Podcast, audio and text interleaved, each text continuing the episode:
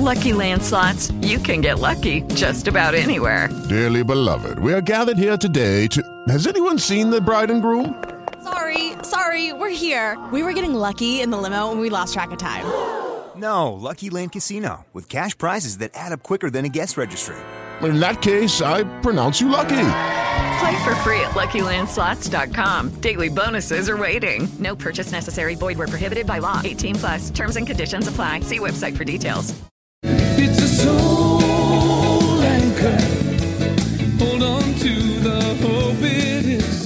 Hello, this is the Soul Anchor Podcast, and I am your host, Vidal Moreno. In the Soul Anchor Podcast, we seek to anchor our faith in the truths of the Bible while we sail across the sea seeking adventures where they can be found. We are living in a post-Christian world in the West. It seems like Christianity is in full retreat from a culture that has become increasingly hostile to our beliefs. And yet, we have been commanded to fulfill our Great Commission and take the gospel to everyone, including the people who hate and revile us. So how do we equip ourselves to be ready to share the gospel when the Holy Spirit gives us the opportunity? Is this a post-truth world? A world governed not by enlightenment and the search for truth, but by apathy? How can I win someone into the family of God when he simply does not care whether there is a God or not? In his book, Apatheism, How We Share When They Don't Care, Kyle Beshears gives us the strategy for how to reach these people who simply don't care. It is a very practical book, easy to read, and full of insights. I challenge you to pick it up from your favorite bookstore. I will be including the Amazon link in my show notes. As always, I will be gleaning from it the key points and sharing it with you in hopes that you will read the book for yourself. So please join me as we continue the adventure of preparing ourselves to reach the most difficult people to reach, the ones who don't care about God. In our last episode, we began looking at the four factors that lead to apatheism. We focused on the secularization of our society and its descent into pluralism. If you've not heard this episode, please stop this one and listen to that one. These episodes will build on each other. So, what are the other two factors that are leading modern Westerners to becoming apatheists? This is an amazing world we live in. Constant advancements in technology, a wealthy economy, and stable governments keep us contented and amused in ways that the world has never seen. We all enjoy customized lifestyles that fit our interests and desires, and we share them with like-minded communities all around the world. The kicker is that we do so safely under the protection of a government that enforces firm and fair laws while simultaneously capturing our attention with the mayhem that animates American politics. But what do these two things have to do with apathy toward God? Let's first of all focus on the comfort we enjoy. To do so, we need to go back in time and consider medieval Europeans one last time. They lived very uncomfortable lives. From fear of thieves to disease, people lived with deep uncertainty, knowing that they might face death at any moment. Their security in their existence was often shaken, which drove them in anxiety toward what they believed brought them safety and order. God. They relied on him daily for their welfare and protection. He gave rain for the crops, protected families from robbery and death, and commanded rulers to keep order in their kingdoms. But after centuries of progress, Western society made unparalleled advances. Many diseases were eradicated, wealth grew and was distributed, a middle class came into existence, and governments created laws of equity that led to prosperity. The result is a very comfortable society. It's convenient, prosperous, and relatively safe. Unfortunately, the COVID pandemic of 2020 exposed the fragility of our safety and prosperity in the face of global challenges. Nevertheless, we pursue life, liberty, and happiness comfortably. Indeed, comfort is the one of the greatest virtues of our society. We hesitate to leave our comfort zones, fearful of the discomfort that inevitably follows. In this kind of world, people feel that they don't need God. I don't pray that God would prevent droughts so my family will have food during winter. I don't spend my days pleading with God to protect me from the threat of disease or war. I assume there's a vaccine and that the military is doing its job somewhere far away from my home. I don't rely on God for anything. Instead, I rely on the affluence and stability of my country, or at least the perceived affluence and stability. And even when life is interrupted by the threat of a new disease or war, God is petitioned only for a short time until we feel that things are back within our control.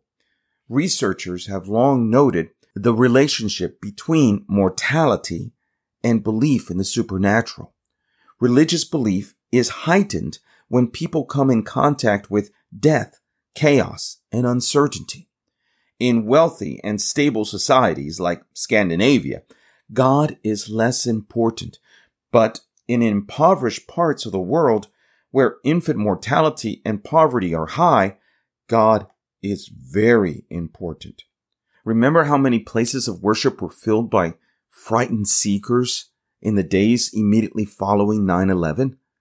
As long as we feel safe and stable, God is less likely to play a role in our lives.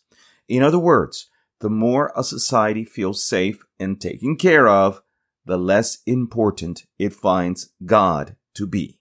And the less motivated people are to turn to God, the less likely they will find his existence relevant. In a comfortable and safe society like ours, apatheists lack the motivation to care about God. But the comfort we experience in our society is not the only factor that leads to apatheism. When somebody asks you how you are doing, what do you say? Many of us say, busy. It is our default answer. With smartphone in hand, from sunrise to sunset, the one thing that captures my attention is everything. What I do know, however, is that the comfort offered by our modern world also brings with it a nearly unavoidable distraction.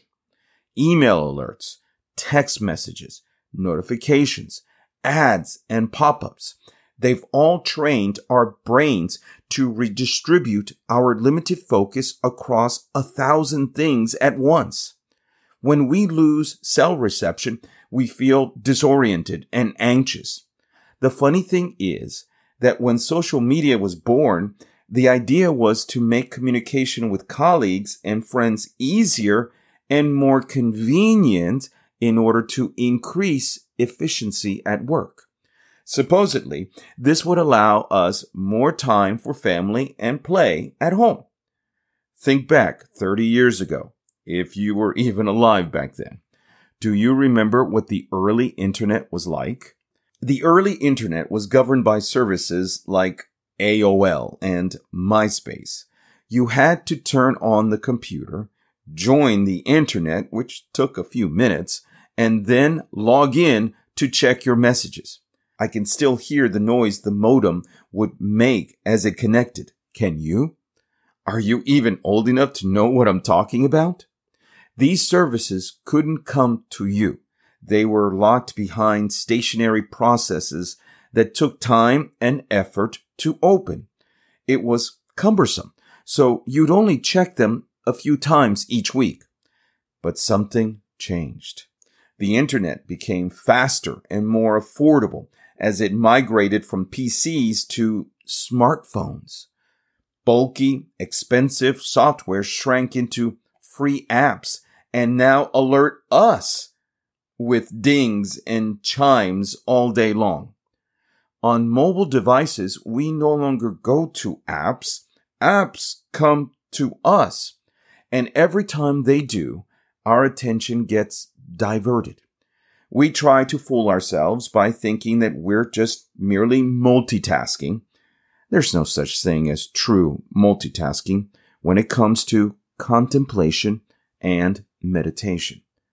How hard was it for you to stay off the computer while you were experiencing online church during the height of the pandemic? It was very difficult for me to concentrate with Twitter calling me at every moment.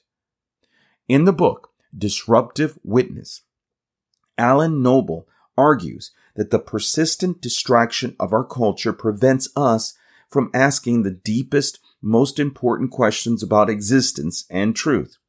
We effortlessly avoid asking the biggest, most difficult questions of life because we're so busy.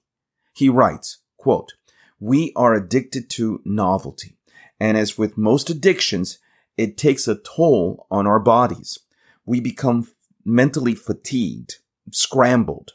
The modern mind is often not prepared to engage in dialogue without personally challenging ideas, particularly ones with deep implications.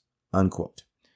Worse yet, even if we wanted to set aside some time for introspection, we still struggle to tell the difference between what matters most and what doesn't matter at all. Technology has given us more freedom to rest, but at the same time, it demands more of us all the time.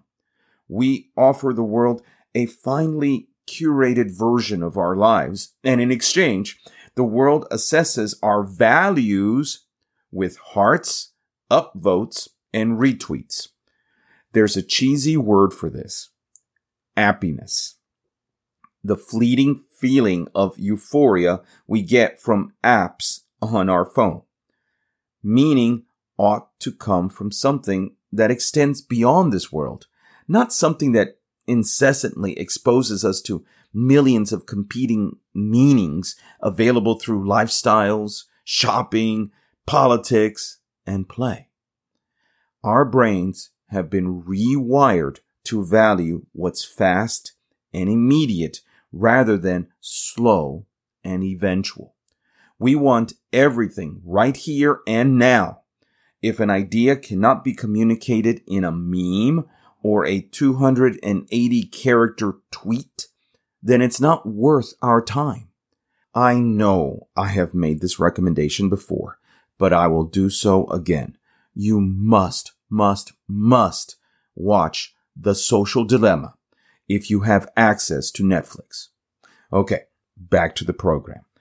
Why is this so diabolical? Well, Christianity values calm and quiet practices that draw us in slowly over extended seasons of spiritual maturation and the internalizing of truth. It promotes Sabbath rest prayer, meditation, reflection, and study. In our culture, the Bible feels outdated. It's much quicker to do an internet search than to read, study, and meditate on an ancient book. Our faith invites us to do things more slowly, while the world offers us something quicker. Most of us have bankrupted ourselves by spreading our attention so thin across multiple platforms that it's almost unthinkable to devote ourselves to listening to sermons, scripture reading, and prayer. Belief in God feels so old and out of date. We feel the need to do more and more because we want to feel like we are valuable. Our culture promotes a relentless drive to achieve the American dream by improvements that lead to accomplishments. For us, happiness is ultimately found in what we do. Happiness, like truth, is something we manufacture. Our whole identities become wrapped up in what we do. When we ask the question, what do you do for a living? Whether we know it or not, we are gauging one another's value of worth. In this distracted world, God isn't merely unneeded, He's unnoticed. So, let's quickly review. The root cause of apatheism is the fact that we live in a secular, pluralistic, comfortable, and distracted age. Those are the four. In our culture, it is easy to be indifferent to God, but belief in God hasn't disappeared. Instead, faith and skepticism live side by side, joined by countless alternative beliefs. Our affluence provides all we need. We don't feel God is necessary. Besides, in our distracted lifestyles, most rarely even notice Him. It is in this soil of secularism, diversity, comfort, and distraction that apatheism not only grows, but flourishes. These four factors account for the two primary reasons apatheism exists. First, people lack a reason to care about God because of secularism and pluralism. And second, people lack the motivation to care about God because of affluence and technology. Let me repeat that again because it is the very gist of what I'm getting at. First, people lack a reason to care about God. They lack a reason to care about God because of secularism and pluralism or diversity. And second, people lack the motivation, lack the motivation to care about God because of affluence and technology. Secularism, comfort, and distractions aren't insurmountable obstacles. Technology can be turned off for a season so that meditation on the big questions can become possible. Lacking the reason and motivation to care about God is more of an excuse than a limitation. Such excuses can only hold us captive if we let them. And we stay in their captivity because we want to. Some people just don't want to know God truly and love Him fully, and they lack the will to care. They are overwhelmed with reasons to be indifferent. I can't help but think about the story of Jesus' encounter with the rich young ruler found in Matthew 19, 16 through 22. Religion for this wealthy young man was a means to an end, a way to learn the right deeds that led to fulfillment. But he still felt like he was coming up short, like he lacked something. Jesus instructed the ruler to sell everything he had, give it to the poor, and follow him. But the cost was too high. He loved his wealth so much that he couldn't love Jesus more. Could he have loved Jesus more than his wealth? Of course. But he didn't want to. So the rich young ruler walked away from true joy. In the same way, some apatheists love their lives the way they are because they offer them some form of authenticity and fullness. They do sense that there is something more. When they find the answer, when they encounter God, they recognize there's a cost associated with the fullness he offers. But it's too high a cost. So they employ apathy to shield themselves from disappointment. This kind of apathy exists because we live in an age of authenticity that encourages us to craft individual identities based on picking and choosing what we want to believe. We accept or reject them based on whether or not they will benefit us, especially as we build our authentic selves and project them to the world. Unless belief is seen as complementing and improving a person's individual self, it's tossed aside. Unless Jesus can add eternal life to our wealthy lifestyles, he's not worth following.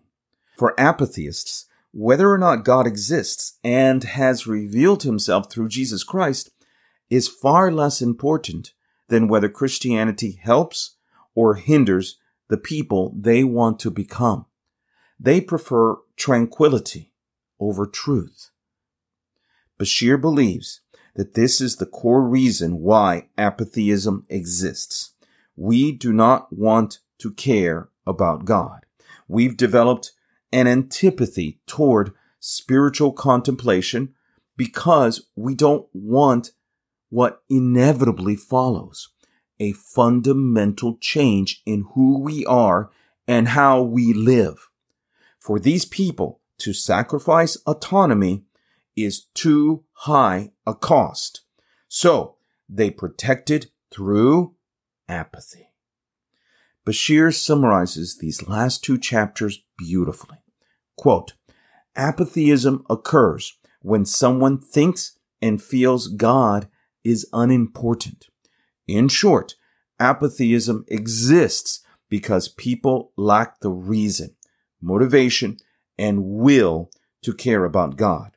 He's not needed to explain why we're here. Science has given us the answer. Besides, which version of God in the multitude of beliefs leads to truth anyway?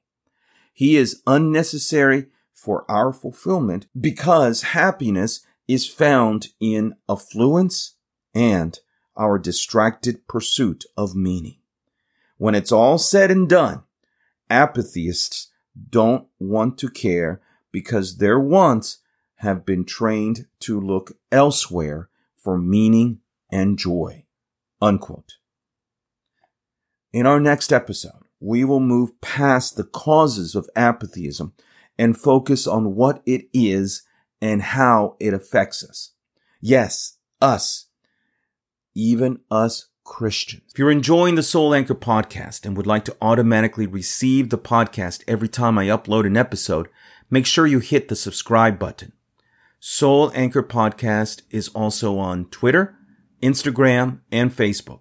The Soul Anchor Podcast Facebook page has the complete transcript of this episode. Like the page so that you can receive notifications when I post information about these episodes. I invite all my listeners to message me on Facebook or email me at vidmore at yahoo.com.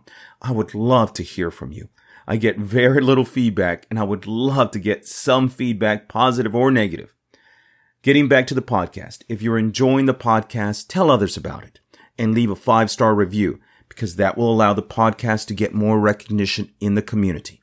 Till we meet again. It's a soul anchor. Hold on to the hope it is a soul anchor.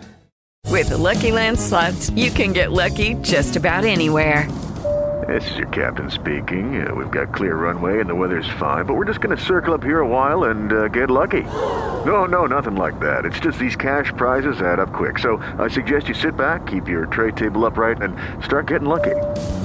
Play for free at LuckyLandSlots.com. Are you feeling lucky? No purchase necessary. Void where prohibited by law. 18 plus terms and conditions apply. See website for details.